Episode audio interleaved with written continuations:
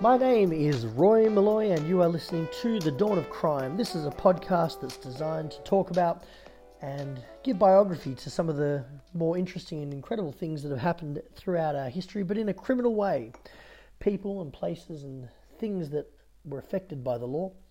Uh, and in this particular episode, I'm going to be talking about one of the more interesting cases that I've ever come across and it was a, a, piece that I wrote a while ago for one of the books that I've published under the same title, The Dawn of Crime.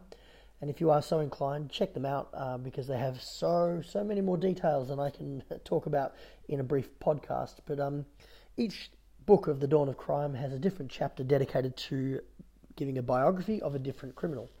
And not always a criminal. Often it's somebody that was um, came in contact with the law, but in now, in our context now, we wouldn't think they were a criminal, but certainly they had come in contact with the law, and that's the nature of each biography. And so, in The Dawn of Crime, in the first issue, I talked about a young man named Eric Brennan. Now, Eric Brennan was 17 years old in 1929. He was average height, he was 5 foot 5. Um, but from the research I've done, I found a little bit about him that I believe he came from a pretty broken home. He's one of several kids. Um, and he bounced around, uh, you know, d- different foster homes he was he appears in, and he until he ends up living with what I assume is a foster family in Coburg. Now, if you're not from Victoria, Coburg is a it was it was one of the first um, outer suburbs that was settled. And there used to be a line that uh, grandparents of mine used to say: if you want to invest in land, go to the end of the tram line and buy land. And that's kind of how Melbourne was set up. They'd send out a tram line, and Coburg was one of them. And there was a tram line that's still there, and it goes down Melville Road till it hits Bell Street. That's the kind of heartlands for this story, is in a place in West Coburg uh, where young Eric finds himself living with a foster family. Now, this is the era right on the head when Bonnie and Clyde are at their height in America. Squizzy Taylor had died only two years prior to this story. Um, and it's it's a post kind of uh, there, there there'd been huge economic crashes, and then the world was lifting up. There had been a world war. Nobody knew that the stock exchange was about to crash again, but right about this point, there was a relative amount of peace and uh, prosperity in Australia and the world. So, 1929, just before the stock market crashed, we find Eric, as a young man, 17 years old, living with a foster family. Now every day he would um he'd wake up and he'd go and tell them he was doing his own thing. Being in this context though, Eric was what I, I'd, I'd have to say he's a survivor. This is a kid who's learnt a lot of tricks along the way. In his own background, he was one of ten children and the eldest. So he's come from a family uh, where survival was probably pretty tough. Um, and he finds himself, like I said, in Coburg in 1929 with a foster family. And they've got relative comfort, but it's, it's very new to Eric. He's also come from a background of a pretty severe dysfunction. Um, and from newspaper reports, uh, you know, he seems to have a pretty good grasp on what's required that a young man that age needs to have a job. And there was probably a lot of pressure on him from the foster family to get a job. And in his one suit of clothes that he owns, he'd wake up every morning and he would head out into the world and he'd go and appear to be working in his job, right? So this kid heads off and he'd come back with money. That's kind of a seems like a normal enough story. But the story kind of widens at about this point because Eric isn't actually going to work. Now, I, I guess a lot of you predicted that. But Eric had uh, he had an idea. He wanted to be, or didn't want to be necessarily, but he was a thief. He was breaking into people's houses during the day and he was taking their belongings. So then he, like a lot of crooks, he, he realized that it would only be a matter of time before the police arrive at the scene. Somebody says, Oh, somebody went through my window while I was at work during the day and they stole all my things. Well, the police would go door knocking and they'd knock on people's doors and they'd say, Hey, what did you see at about 11 a.m.? Now, in this day and age, we're very uh, housebound. We find us sorry, we, we find ourselves in the house really not leaving it. We've got technology, television, and so forth. In the 1920s, prior to all that, people were um, were busier, I guess you'd say. They were out of their house a lot more, gardening or pottering. You know, women didn't tend to work as often, and there were a lot more of them about. And the men that were older would stay home. It was reasonably normal to retire in your late 50s. So there were a lot more people out and about around the house than there are now. So it was a lot. The, the strike rate was a lot higher for police to go door knocking on the houses around that area and say, "Hey, what did you see at 11 a.m.?" They would say, "Well, I was out the front gardening."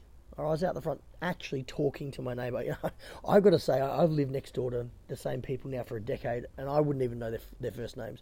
All I get is good morning and good night, an occasional wave, you know. Uh, and that's this generation. But in 1929, it was very normal to know the names and business of your, your neighbours, and you'd know all about them and their children. And so the first port of call the police would make when a house is knocked over is to go knocking on the doors of the houses around it. Hello, where were you at 11 a.m.? What did you see? Eric's trick, he, he, I don't know if he designed this uh, as a, like he just said, that's what I'm going to do and started doing it, or he evolved it from earlier crimes. Typically speaking, when you find a criminal who's successful, they usually have a back catalogue of crimes they committed that either didn't go so well and they learnt from them, or they learnt from somebody older than them, apprenticeship style. Uh, so it's, it's hard to say if he was you know laying in bed one night and just came up with this idea and then started doing this. But he acquired a full set of women's clothes. And in that bag he left the foster home with every day was a hat with a wig of long hair that he'd sewn into the back of it, glasses, a dress, even a necklace, and women's shoes. Right. Now this kid was average height, which is a, it's not an incredibly tall woman, but it's a taller than average woman at five foot five. He was skinny, the photos of him, his mugshots, and this will be the. I'll put his mugshot on the thumbnail for this episode. So that's the kid you're looking at. So in fading light, like if you weren't really staring at this guy and analysing him, if he had the walk right, I guess it comes out of the walk.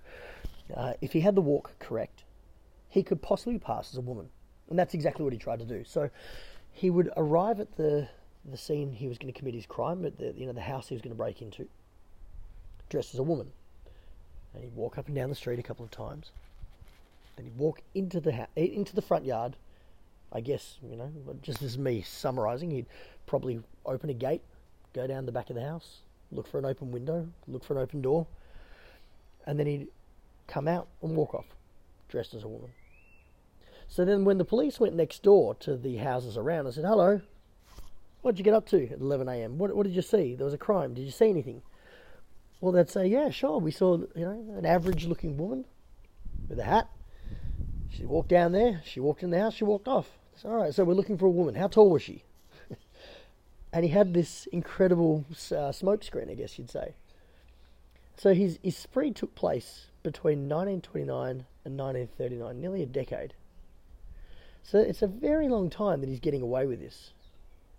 It, it was also thought of as absolutely unthinkable in the 1930s that a man would dress as a woman. I mean that that happened a lot in theatre. Like there were absolutely comedians, Al Jolson and others who would. That, it was more grotesque though. Like they'd put a mop on their head, and they'd try and be the ugliest woman they could. That was that was part of the gag. But it was every time there's a case prior to about you know 1950 at least.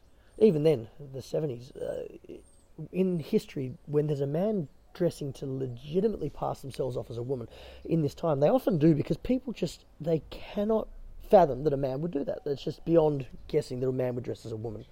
There was a, a fine as well worth mentioning. He, if a man dressed as a woman or vice versa, and they went out in public, you ran a serious risk of being caught by anybody from the public who points at you and says that's disgusting. You've just committed a crime that was available back then uh, called offensive behaviour. And offensive behaviour was finable and jailable if it was bad enough. So we have indecent behaviour these days that can be pressed, but it's tough. Um, but just dressing as a woman would be sufficient to get you in court at least. So Brennan begins this, this spree in 1929, and he keeps working you know, the area, breaking in through people's windows, and he until finally he comes undone, and it's a pretty I don't know if it's a rookie mistake because he's been doing it for quite a while, but he gets caught. Um, he gets caught by trying to pawn off at a pawn shop some of the goods he's stolen. Um, it was a fur coat, a handbag, and a designer hat. And he took them. Uh, he was taking them to very various um, different pawnbrokers for different things, you know. And this one was a little bit more expensive than usual, uh, but they were traceable. So in the police report, somebody said, "Look, I've you know, I've lost uh, these items." The police then went to all the different pawnbrokers and said, "Have you got these items?" They, one of them said, "Yes, we know this kid. He comes in semi regularly."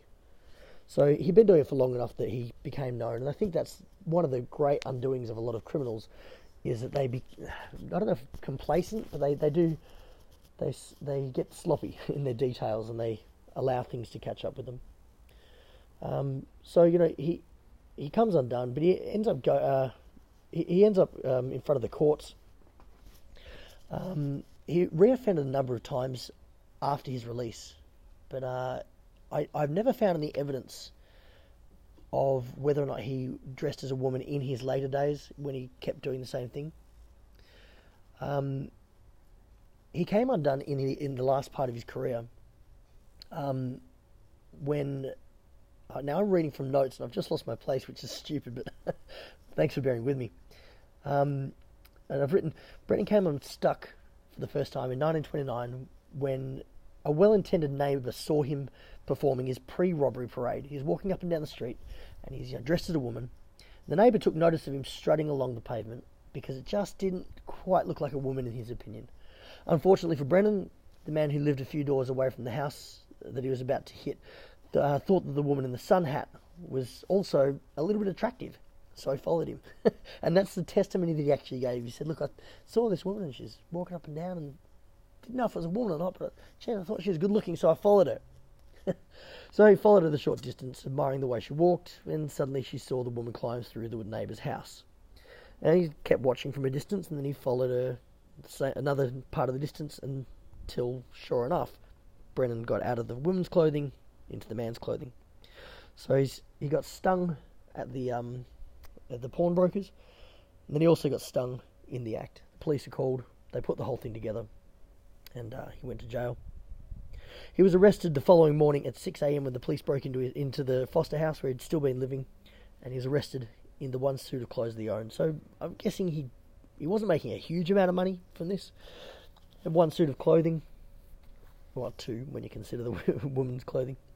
But uh, he went on and he moved out and he reoffended a little bit, but he seemed to straighten himself up by the the mid 30s. By 1939, um, he had a, bicy- a bicycle shop and he kind of worked his way up. And he opened a bicycle shop, but ultimately he went bankrupt there. Uh, and he moved to Benalla, out in regional Victoria. Then he moved to Queensland in 1968 with his second wife, uh, where he lived out his days, and he passed away in 1987 at the age of 79. So that's one of the more interesting stories I've come across as a young boy who works out that he can get away with more if he dresses like a woman. But uh, that's the story of Alex Brennan, and uh, that's in one of the Dawn of Crime books, I believe the first book, with a lot more detail and some more pictures. Uh, if you are so inclined, check out the Dawn of Crime anywhere on the internet where books are sold, and uh, otherwise head over to my author page, which is Roy Maloy, author, and it's M A L O Y. You've been listening to the Dawn of Crime, and I uh, hope you enjoyed the episode, and uh, upload some more soon.